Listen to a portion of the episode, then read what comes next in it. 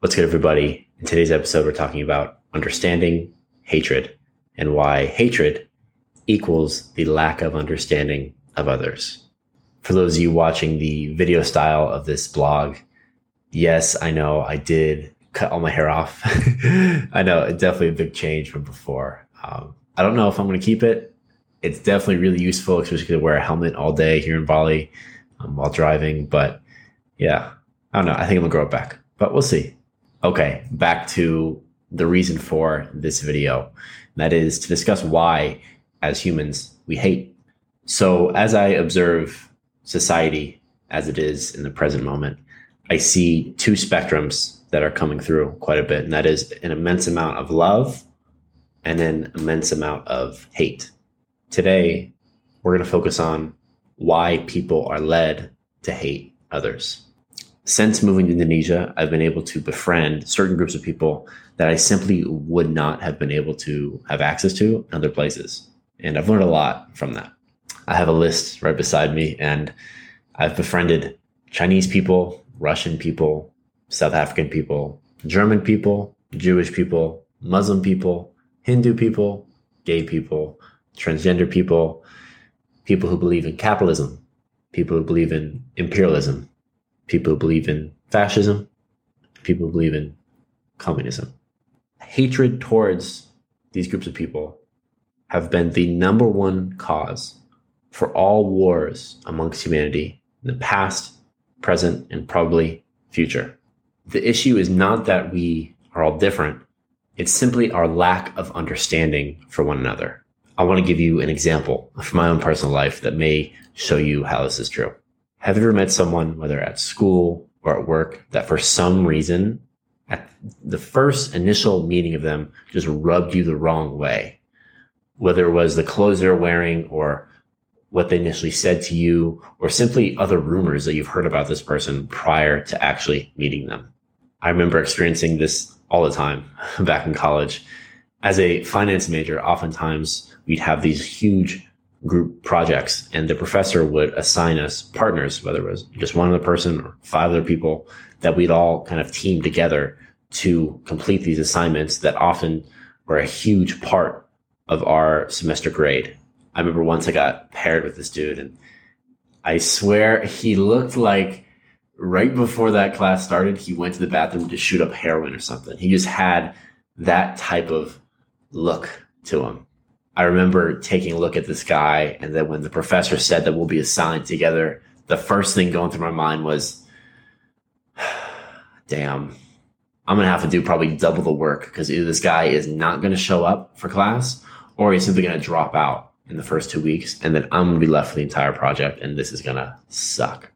Now, thinking this way throughout the entire rest of the class while we were just learning the, the random lesson of the day from our professor, I remember staring over at this dude and just being hypercritical of everything he did.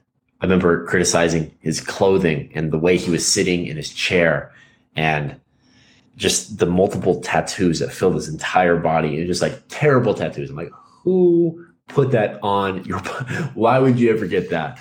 And I remember also when the professor would look at the board, he like hit his vape pen just in the middle of class, which is kind of hilarious, but also like, I don't want this dude to be my partner if he's doing that, you know? So um, I was just picking apart everything he was doing that day. I simply hated the way this dude carried himself. I remember everything changed when him and I were assigned by the professor to work on the PowerPoint part of the entire project for our group.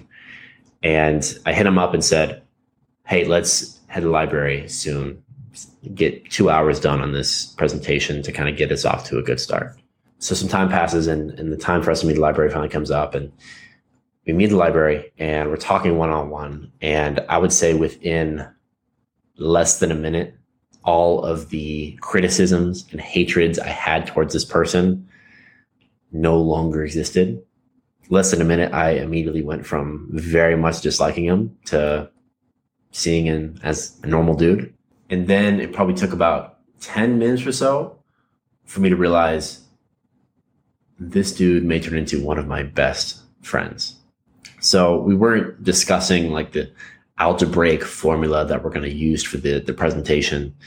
Instead, in those ten minutes, we talked about our families, our friends, what it was like growing up as an only child.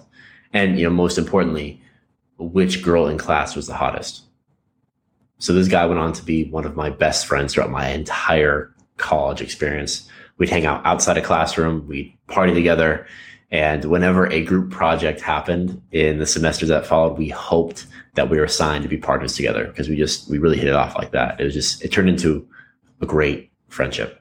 So I know this could be kind of like a textbook example of don't judge a book by its cover, but I really don't feel like that slogan is doing this experience and other experiences I had any real justice. I learned from this interaction and many others a much deeper lesson. And that is, the only reason we hate other people is due to our lack of information and understanding. Simply, the better I understood him, the less I hated him. In a world where we fully understand one another, it is impossible for hatred to exist. I want you to think about it. So the main difference between the hater and the hated is distance. It's easy to hate Muslims, Russians, Chinese people, when they're literally located on the other side of the world from you. However, if they were your classmate, your coworker, your neighbor, you will soon realize that they're the same as you, human. As humans, fear is the primary source of our decision-making. And fear arises most when we encounter something that is completely foreign to us. So people who look different, who eat different food, who worship a different god, all inspire fear in us because they're different. And I'm not saying that being fearful is necessarily a bad thing. For thousands of years, this fear emotion that we received when we saw people or things that were different from us is what kept us alive. If we didn't have that fearful emotion come up when uh, a mammal, a different mammal or animal would approach us, or even a different tribe would uh, approach our tribe, we probably wouldn't be that safe and probably wouldn't be alive. However, in a world that is relatively peaceful and as connected as we are now, this fear towards foreign ideas and people simply no longer serves us. Now, I share all this not to act as if I've overcame all of my hatred and biases towards other, because that's definitely not the case. I still have plenty of hatred and plenty of biases. I'm now at least a little bit more cognizant of it. I'm making this video to remind myself how I am going to choose, how I aspire to view the world going forward. Embodying this lesson is simply the only way that as humans, we can achieve inner and outer peace. I challenge you to examine your own beliefs and question any biases or prejudices that you may have towards others. If we seek to understand why other people act the way they act, understanding other people will leave our hearts to be filled with much more compassion and empathy instead of hatred. I challenge you to examine the current prejudices and hatred that we all may have towards others.